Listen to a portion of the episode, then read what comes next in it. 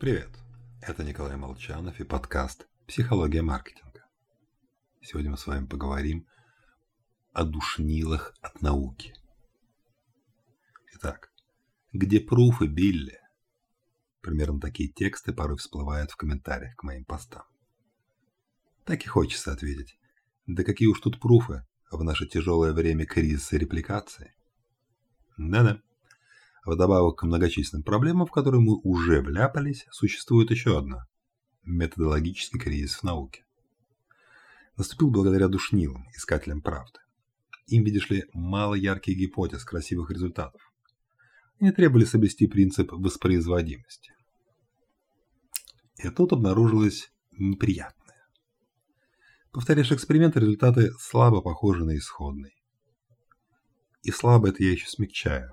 Лет десять назад Носок проанализировал сотню психологических исследований, опубликованных в серьезных рецензируемых журналах.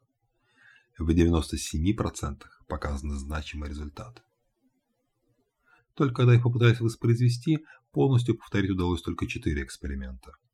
Хоть как-то близкими к оригинальному оказалось 36% исследований. Да и то степень выраженности эффектов была в два раза меньше. Конечно, Тут можно сморщиться и сказать, это же ведь психология, не настоящая наука. Однако, когда Nature просил полторы тысячи ученых, биологов, физиков, химиков и так далее, 70% из них сообщили, что порой пытались, но не могли повторить результаты чужих экспериментов. Да что там, половина опрошенных сказали, что иногда сталкивались с невозможностью повторить свои собственные эксперименты. Причин множество. Ключевая схожа со столь любимыми в менеджменте KPI. Будущее ученого прямо связано с количеством опубликованных им работ. И, увы, 4-5 средних статей выгоднее одной качественной. А чем интереснее выводы, тем больше шансов пробиться в известный журнал. Как я люблю говорить, KPI мотивируют. Делать все возможное, чтобы выполнить KPI. Но и в качестве паскриптума Почему же я все-таки не ставлю ссылки? Я делал это специально. Во-первых, убираю подозрение, что цель поста – скрытая реклама. Во-вторых, затрудняю жизнь своим многочисленным плагиаторам. Но главное в другом. По ссылкам ходит крайне малое число читателей. При этом видят-то ссылку все. А она автоматически создает впечатление, по этому вопросу написано еще много умного.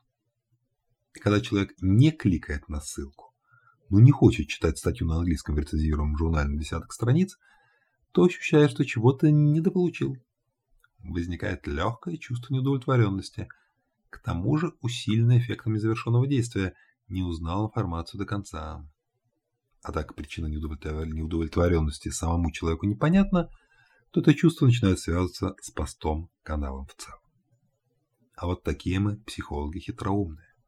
Как, впрочем, и все люди. Вам хорошего. С вами был Николай Молчанов.